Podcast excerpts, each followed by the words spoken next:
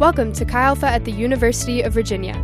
This podcast is a collection of messages designed to help you grow in our three anchors of real devotional life, real community, and real responsibility. We hope that you enjoy this message and that it encourages you in your spiritual growth. So I moved to DC 13 years ago to do a Chi Alpha internship program, CMIT.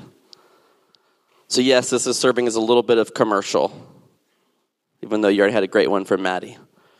And it was my first day, or one of my first days in the city, and I was walking between American University, near where I live, near the National Cathedral, and Georgetown University. It's a few miles apart, worlds apart, but I'll explain that another time both of these campuses filled with college students with different passions, different ideas. And I was walking and I'm passing by in Glover Park, or if you have a lot of money, Glover Park. Um, I don't, so Glover Park. Um, and I'm passing right by the Russian embassy. This is 2011. And I grew up in the South and Southwest, and so I see someone walking on the same sidewalk as me, but walking the other direction. And if you're from Virginia, you're probably going to do this thing called be kind, like I was trying to do, but it's not really a popular thing in DC, and I didn't know that yet. So this young woman's walking, and I kind of smile and nod, j- just because we're two humans walking on the same sidewalk. Like I wasn't interested in her. Like I clearly had the tattooed ring. This wasn't a flirtation situation. Um, I was just like, "You're a person. I'm a person. We're on the sidewalk." So I nod. This is normative behavior, right? Gen Z is like, nope, it's not. Okay, that's cool. For older millennials, this is normative behavior in a Bible Belt or Southern context, which I didn't realize I was no longer in. She looks at me, she frowns at me, she moves her purse from one shoulder to the other, and then crosses the sidewalk to the other side. And I was so confused. I was like, she doesn't even know I'm Hispanic yet. This can't even be racism. Like, I barely am convinced I'm Hispanic, I'm so white passing. How did she know?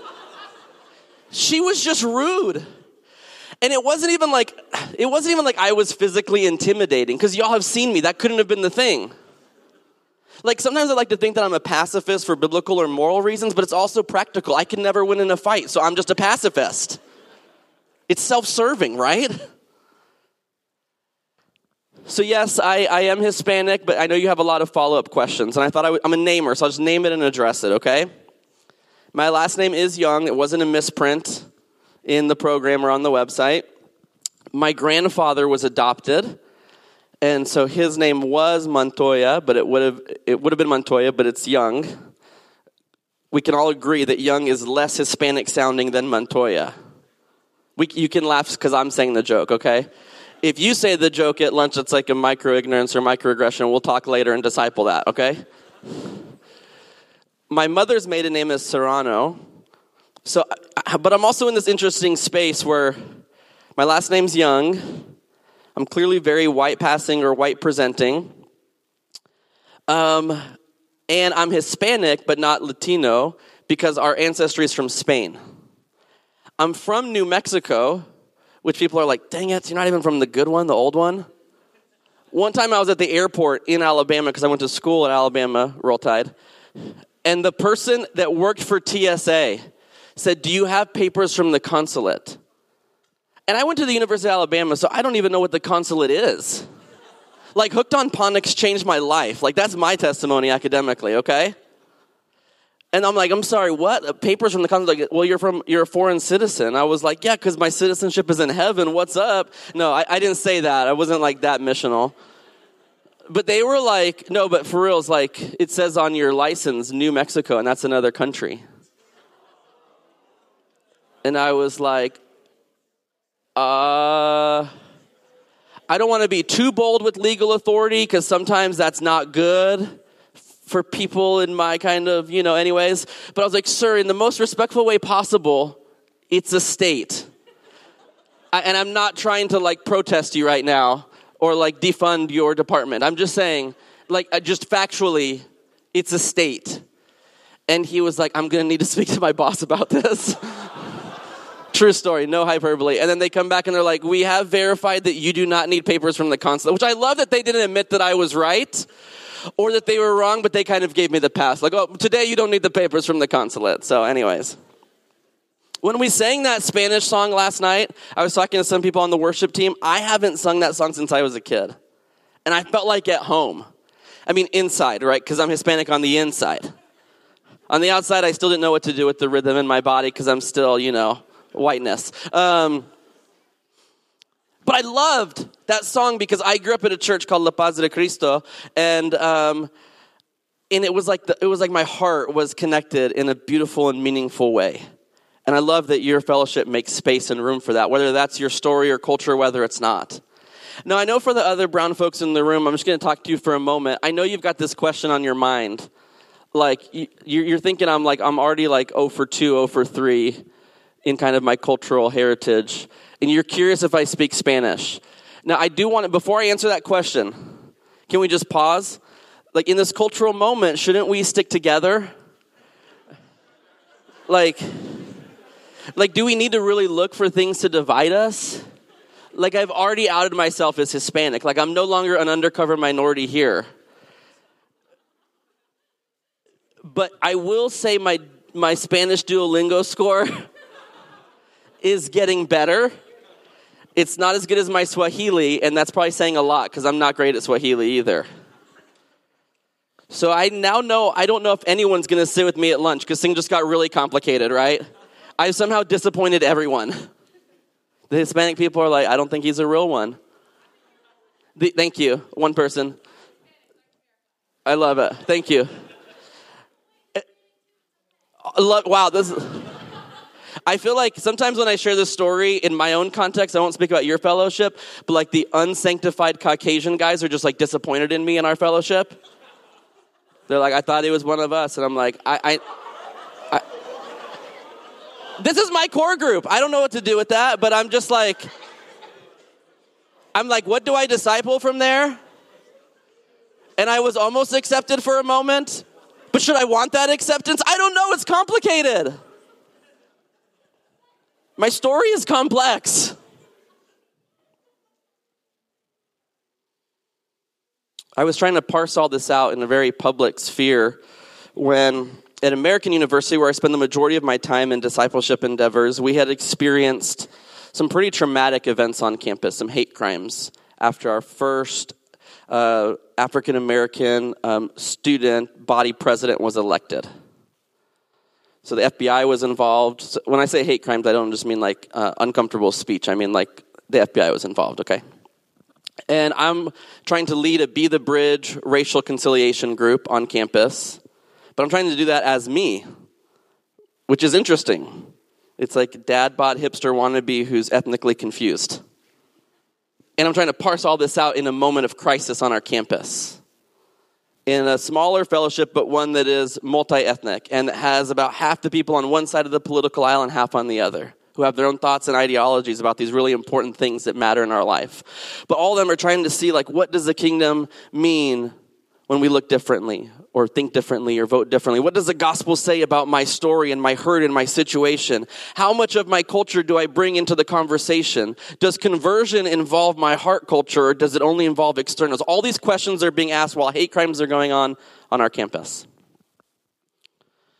And I remember a, a young woman was on the cover of Fox News, CNN, BuzzFeed because she had made the decision. She wasn't part of our community. She was a student at American University, and she made the decision that in everything that was happening in our country and on our campus, kind of through this tumultuous season, that she was going to, in front of our student union on grounds, uh, she was going to burn an American flag. So it's a, it's a pretty controversial move, pretty big statement. And what's interesting is I had to begin to think from a pastoral perspective that I've never been in a position where the only way I think I could be heard was by taking such an extreme action. Because I don't think like she planned that. Like I don't think that was on her entrance essay to college. Like I think she was in such a place of pain with her family, with our campus, and with the country that she felt that that was appropriate. Now I'm not saying that that's appropriate, so hear that. But she thought this is the most natural thing to do, and that's such an extreme thing. So my heart began to break for her. And then one of our students, Frank, began to befriend her. Frank was not the student that I would send to befriend Naomi. Like, Frank was the conservative guy in our Chi Alpha that was in ROTC.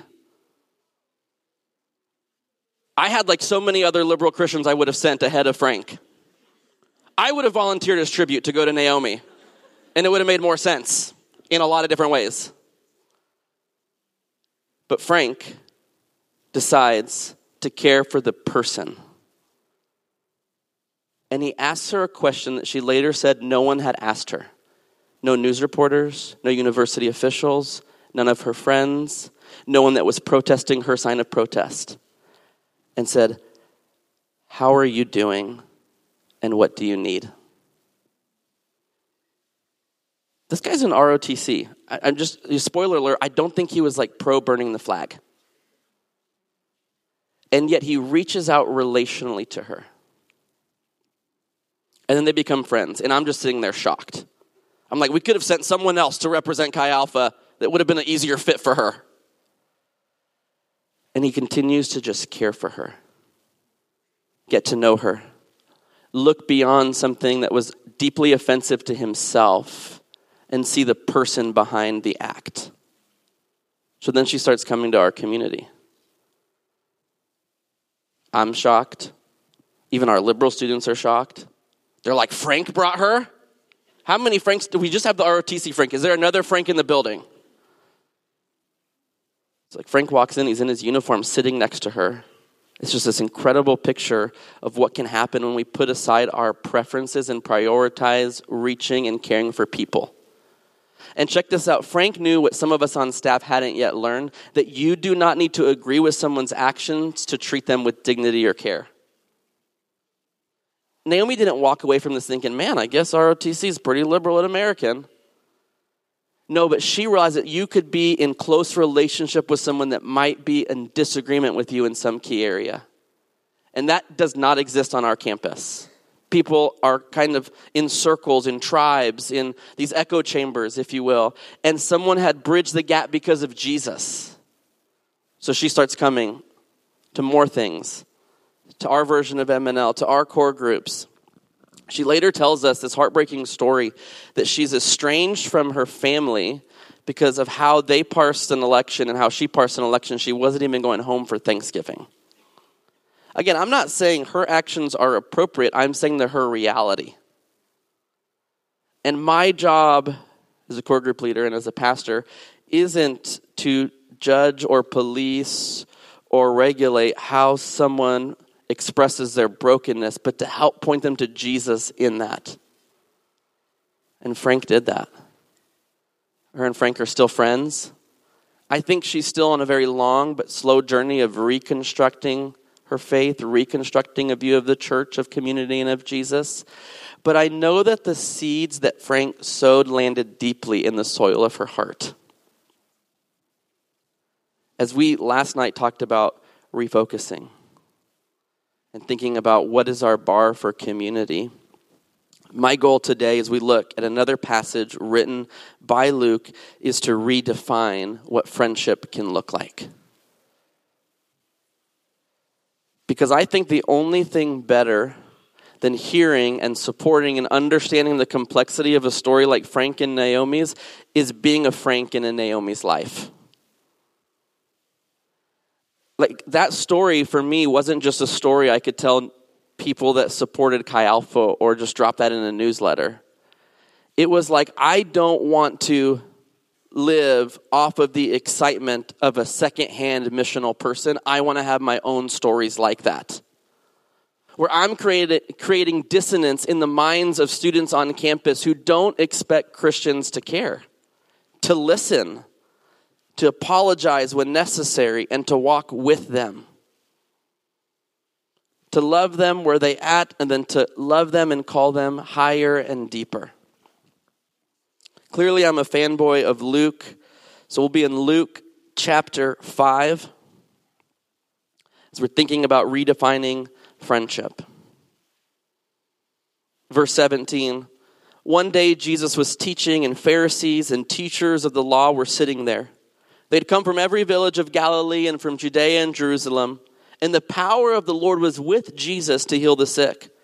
some men carrying a paralyzed man on a mat, they came and they tried to take him into the house to lay him before Jesus. Verse 19, when they could not find a way to do this because of the crowd, they went up on the roof, lowered him on his mat through the tiles in the middle of the crowd, right in front of Jesus. When Jesus saw their faith, he said, Friend, your sins are forgiven. Verse 21, the Pharisees and the teachers of the law began thinking to themselves, Who is this fellow who speaks blasphemy? I don't think they were using fellow friendly. You know what I mean? Like, I think they were, it was like an insult, you know? Who is this fellow who speaks blasphemy? Who can forgive sins but God alone? Jesus knew what they were thinking and asks them, Why are you thinking these things in your hearts? Which is easier to say, to your sins are forgiven, or to say, Get up and walk? But I want you to know that the Son of Man has authority on earth to forgive sins. So Jesus says to the paralyzed man, I tell you, get up, take your mat, and go home. Immediately he stood up in front of them took what he had been lying on and went home praising God. Everyone was amazed and gave praise to God. They were filled with awe and said, We have seen remarkable things today. I love this passage because it paints for us the picture of what friendship can look like and how meaningful friendship can be we have to zoom out a little bit and realize that relationships, community, friendship, those are not only God's idea, but it's part of God's identity. Stanley Grenz in the Theology of the Community of God reminds us that God in Himself is community in the Trinity. And so He's simply inviting us to partake in the community that's already at work. It reminds me how, in this beautiful way, that even as we talk about the spiritual disciplines and practice some of them this weekend, that everything that you and I do is a response to what God has already done. We're not initiating anything. At least twice, He started to pursue each of you. At creation and at the cross. And I'm sure there's many more moments in between in your own context and story. It reminds me of Zephaniah, where we find out that he's a mighty Savior singing over us. It's this duality of picture. He is strong and he's artistic. He is creative and yet he is a commander. And he sings over us, which means when the worship team sings and we join them, we're only joining in the song of heaven that's already before us. The weight of initiation or the weight of beginning the relationship isn't on us. The psalmist says that goodness and mercy follow us all the days of our life. One um, author put it like this that, that Jesus is the hound of heaven pursuing us to the ends of the earth. So, yes, we need to be open to pursue God, but we get to do so from a place of security, knowing that He has already pursued you. He's singing over you, He's wanting to intervene in your story. He's desiring to interject himself and his goodness into your life, in the good moments and in the bad. So it involves our action, our collaboration. It's this, as Eugene Peterson says, this dynamic dance of spirituality, but it's not something that begins with our will or our intent, but it's simply a response. That should comfort us, but that also should empower us, just like it empowered these friends. This has got to be one of the greatest core groups in all of history. Jesus is teaching, the religious leaders are hanging around critiquing as normal. And they decide that they are going to find their friend who needs healing, go and get their friend and bring their friend. This is before Uber and Lyft, just to clarify. This is taking a lot of sweat, a lot of time, a lot of intentionality. And I love how they heard that Jesus was in town and they didn't think of their own needs, they thought of their needs of a friend. Did you catch that? Like they weren't like, sweet, now I can bring my prayer request to the Lord. They said, I have a friend who's in need of healing, and I can't heal my friend, but I know someone who can. There are people in your classes, in your dorms, in your Chi Alpha houses who are going through something so difficult, you've already realized that you can't fix it. And they cannot fix it themselves, most certainly. And yet we know the one who can. So our job is to bring them into a collision, an intersection of need, of hurt, of sickness, and the person that can bring healing. I've also got a note. I do sense that the paralyzed person in the story was willing to be undignified in search of their healing. It may not have been seen as problematic or an issue where they could have got canceled, but that's just awkward when your friends are like, hey, can we just carry you around town? That has a level of offense, of insult. Nobody wants to be that guy. He didn't wake up thinking, man, I hope my friends just cart me around all over a first century Middle Eastern context. That sounds fun. And yet his desire for change was greater than his desire for comfort.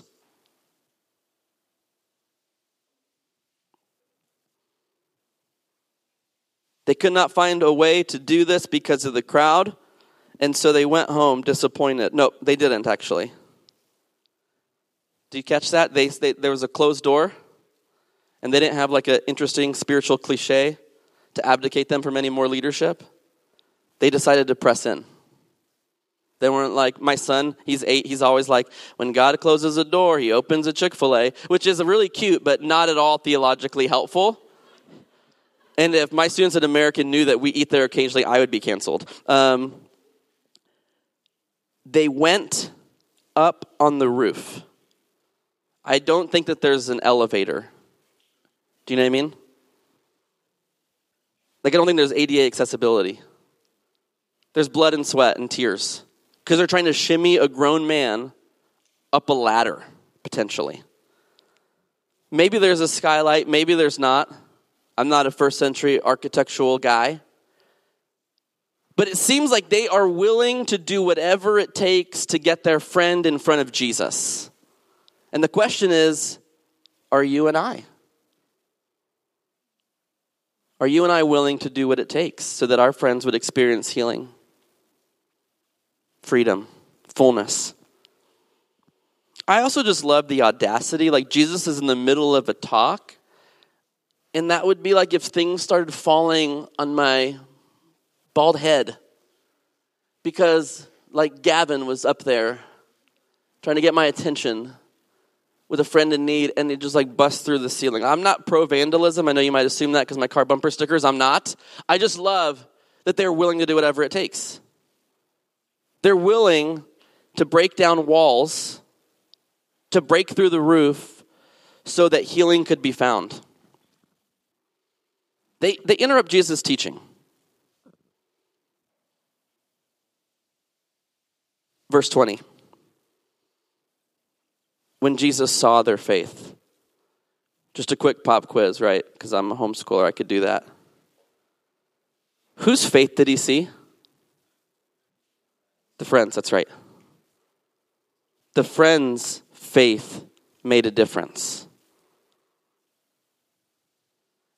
And then Jesus does something that, in my reading of the gospel accounts, I don't know if he does in any other place, and he doesn't do it often if he does. Jesus says, Friend, your sins are forgiven. Jesus looks at the paralyzed person and calls him friend because he sees the beauty and robust friendship, and Jesus mirrors that back. Jesus often doesn't call people friend before miracles. Jesus sees the dynamic nature of this core group, and Jesus jumps in.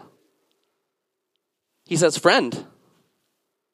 Their friendship is so vibrant, it's drawing Jesus in. Do you catch that? I'm pretty sure Jesus knew his name because Jesus is mm, God. Friend, your sins are forgiven. If we pause right here, if I'm the friends,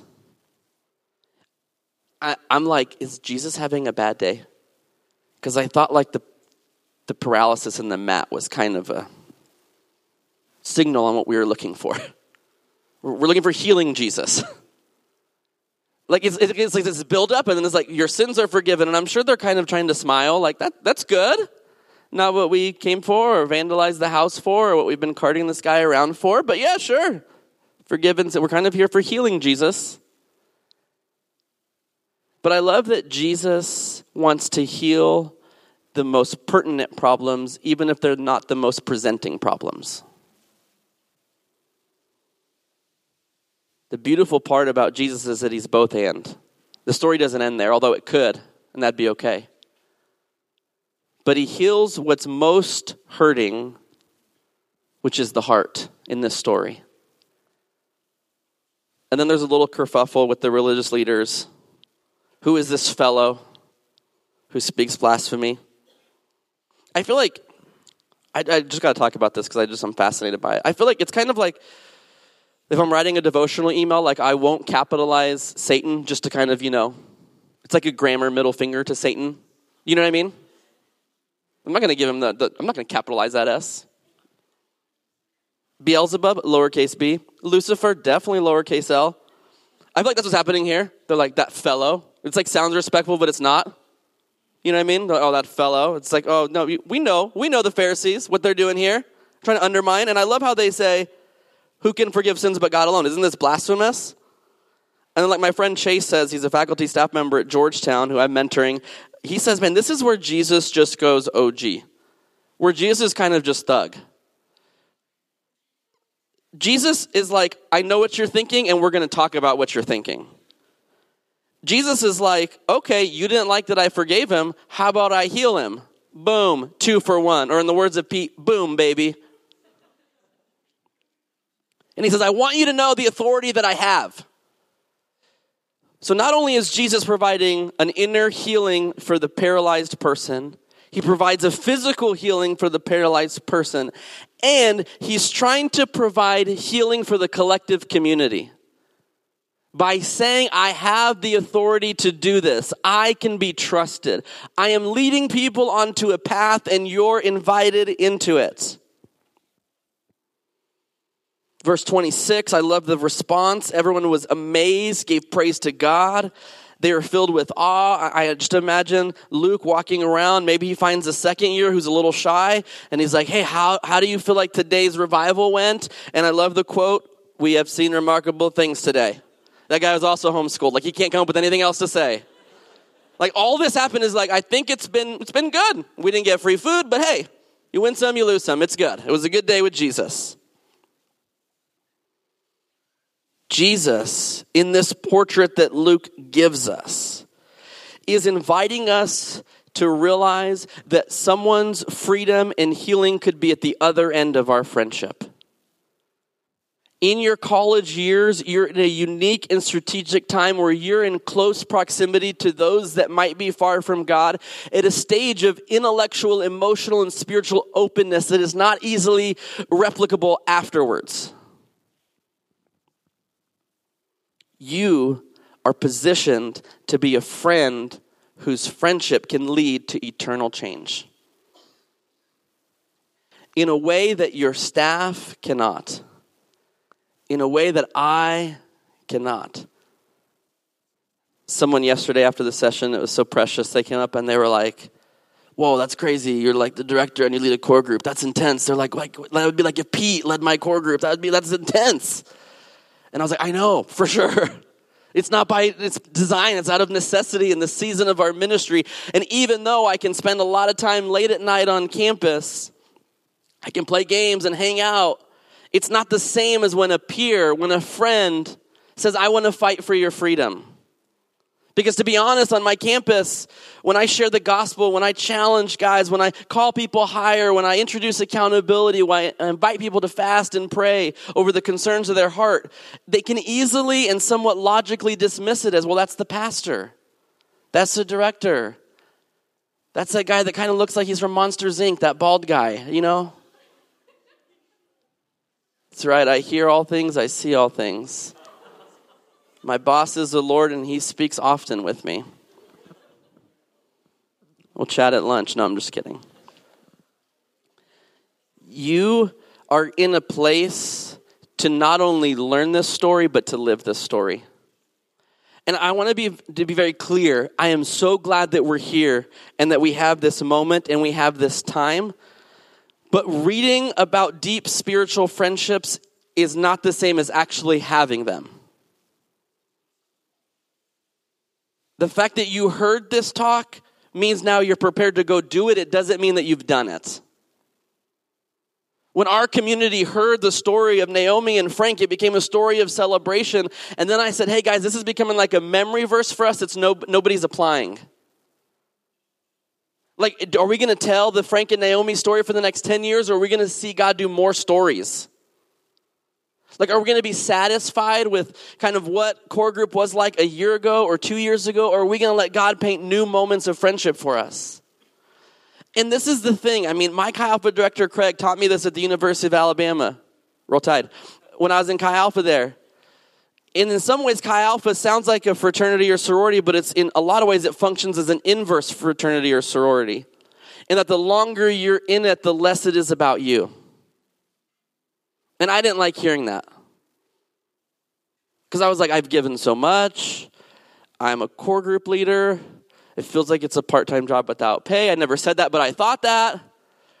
When does Chi Alpha get to be about me again? And over lunch, I'm sure it was at a meat and three place with a lot of sweet tea, basically diabetes juice. And Craig says, I'm glad that the class before you never thought that way. When does Chi Alpha get to be about me? He's like, and you can think that, but then there will not be a legacy of your leadership. It was like when we were experiencing, I'm going to put growth in quotes at Chi Alpha American. We were in this huge transition. Students were freaking out. We were getting too big because 50 people showed up at our M&L. Right? I was laughing too. They're like, it's too big. Blane, it's too big. They're like, we cannot go to laser tag altogether anymore. This is a real student complaint. I know I use hyperbole a lot, but this is a real conversation. We can't go to laser tag anymore. What are you going to do about it? And I just had forgotten that we were the laser tag ministry. No, we weren't. Sorry, I forgot about that. I was like, oh, that's what I was giving my life to, to create a social club for undergrads. Um, I didn't say that, but I did, I, I did want to say this. I get that when you transition from being like a small group as a ministry to a network of small groups or core groups as a ministry, it can be challenging. I understand that. But I just remember looking into that person's eyes and wanting to express that at some point they were the person invited in, not because it was a natural friendship, but because it was an intentional one. We do this illustration with our discipleship team, which is like our combination of core group leaders that are students and staff. And we do it before welcome weeks, and we say, let's imagine someone gives you five movie tickets free to a movie of your choosing that's somewhat appropriate in the context of the cross. Okay, let's not get crazy on what we're seeing as a core group. Who do you give the tickets to and why? So it's an exercise that we do to learn how leaders are thinking. So hopefully they're, they're, hopefully they're going to the movie themselves. they're not just like putting in the GroupMe, hey guys, go to the movies without me. I've got other plans with my girlfriend. That's not a great core group leader. They have five tickets. The natural tendency for a junior or senior um, would be to invite their friends, people in their class. For me, the, the, the, the kingdom ethic perspective would be to go yourself with ticket one, bring your co-leader with ticket two, maybe bring someone from your core group who's in your who, who's around your age, who's easy to get along with, ticket three, and then tickets four and five give to people who aren't yet fully engaged in the community. Because at some point or another, we never want to think about this, but we were somebody's number four and number five. And the longer we stayed in it, we kind of accidentally started centering ourselves in the story. And then we forget to live externally. In other words, Christian community is primarily designed for those that aren't here yet. And that's incredibly hard for us to wrap our minds around as we're so individualistic. Yes, you should still benefit from Chi Alpha as a junior or senior, as a core group leader. But you have to ask the question who is not here yet that could be here if you would walk with intentionality? Have y'all ever met an EGR, an extra grace required person? Have y'all ever met? A lot of hands are not up, so that means you probably are that, but that's okay. I was homeschooled. I was clearly EGR for a very long time. We talk about this concept in our community not because we want to distance ourselves from people that are hard to love, but because we want to ask God for the grace to love them where they're at. I've got a life group that, I mean, I think I'll tell them to their face, like, hey, some of you guys were in the EGR phase, some of you guys are still parked out there. Um, But that doesn't mean I'm not going to love you well. It means I'm going to bring the grace that is required. In other words, like I also want to have like healthy boundaries, not to keep people out, but to get to the right people in at the right moments. I want to pursue people the way that these friends were pursuing freedom. It's not fun being ghosted as a core group leader. That happens to me more often than I'd want to admit. And at some point, I do have to like check myself because it's just like awkward because I'm like older and it's like someone who's 19, okay, I'm to like calm down after six no responses, right? like I don't want the university to get involved. But I do want to have a pursuit where I'm not just looking for the low hanging fruit or the easy yeses. I don't want our campus groups or fellowships to exist just for those that were already looking for us before they came to grounds. But I want to exist for those like like Naomi. Or one of the guys who's currently in my group, Trevor. Trevor showed up because he saw a poster that we put up on campus that said, Dinner for Doubters. Are you deconstructing your faith? Are you finding it difficult to follow Jesus in this cultural moment? Do you love Jesus but have a hard time with other Christians? Join us for this free dinner group. We put up the poster, sent targeted Instagram, Facebook ads, the whole, the whole shebang we didn't know who would show up, but we really felt like there are people that are deconstructing on our campus without reconstructing, which means they're spiritually homeless. And we want to step in. Not to provide answers, but to provide pastoral care and support and help point them to Jesus. Not a lot of people showed up, but Trevor kept showing up. And Trevor showed up with his iPhone full of questions. But then he realized that communities of faith aren't always about having answers to every question, but being willing to show up again and again with questions. That according to the life of David, doubts can distance us from God, but they can also draw us to God if we invite Him into those spaces. We thought it would take two years for someone to transition from dinner for doubters to traditional Chi Alpha, to be honest. We were playing the long game. But we had some volunteers from my life group or core group um, volunteer at Dinner for Doubters, and they invited Trevor. And Trevor started coming the next week. So I was like, wow, this is two years quicker than I expected. Trevor, recently, he's been a part of our, our community, our fellowship for a few semesters, and he started to bring his friends. His friends that are processing questions of identity, questions of why do we believe and trust in the Bible? How do we trust a broken church? But they do know that there is more to life than simply achieving.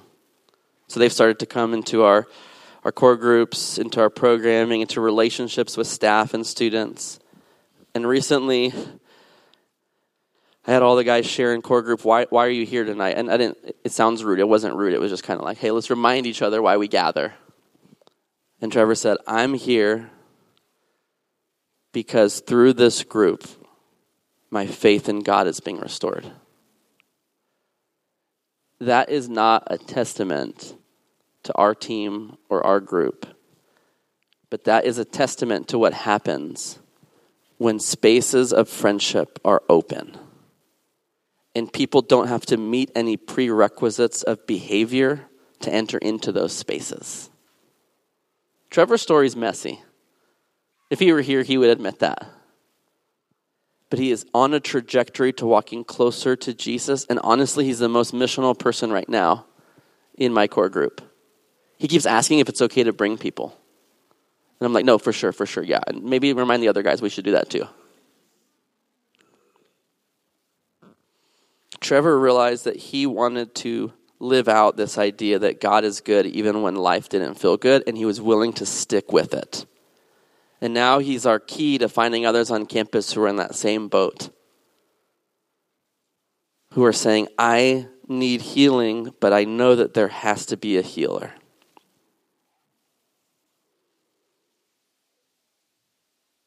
I tell you, get up, take your mat, and go home. Friend, your sins are forgiven. I imagine that those words from Jesus are not only imprinted in the heart and mind of the man that used to be paralyzed, but also of his friends. The question still stands before you and I.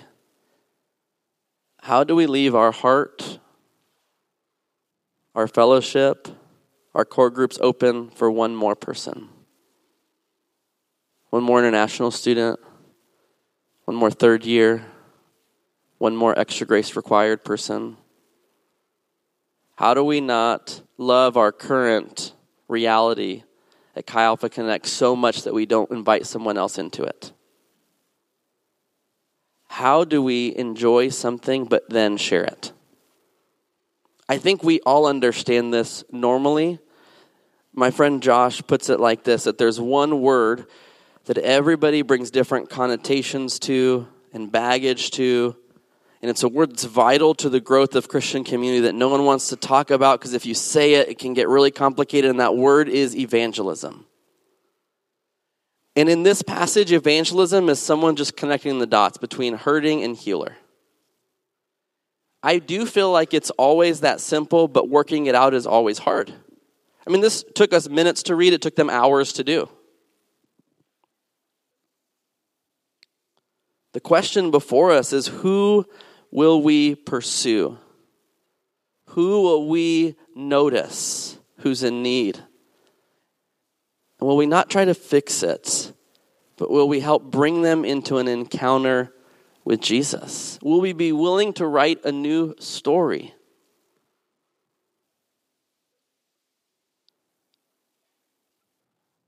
I love that this story gets repeated throughout time because friendship here means caring about someone's wholeness in a way that would implicate us into action. In other words, the New Testament authors in particular, they had a slightly different view of prayer than we can have. For them, prayer was a first action step that preceded other steps of action. Maybe y'all are more mature than me, but sometimes I use prayer as a means to abdicate myself from any action. I'm going to pray over that crisis, pray over that tragedy. I'll say I'll pray for someone, but I'm really not going to pray for them. I'm going to watch Netflix. And yet, for them, prayer became formative and formational because it implicated them in someone else's story. All of us in here have someone who implicated and intervened in our story that led to the implication and intervening of Jesus in our lives.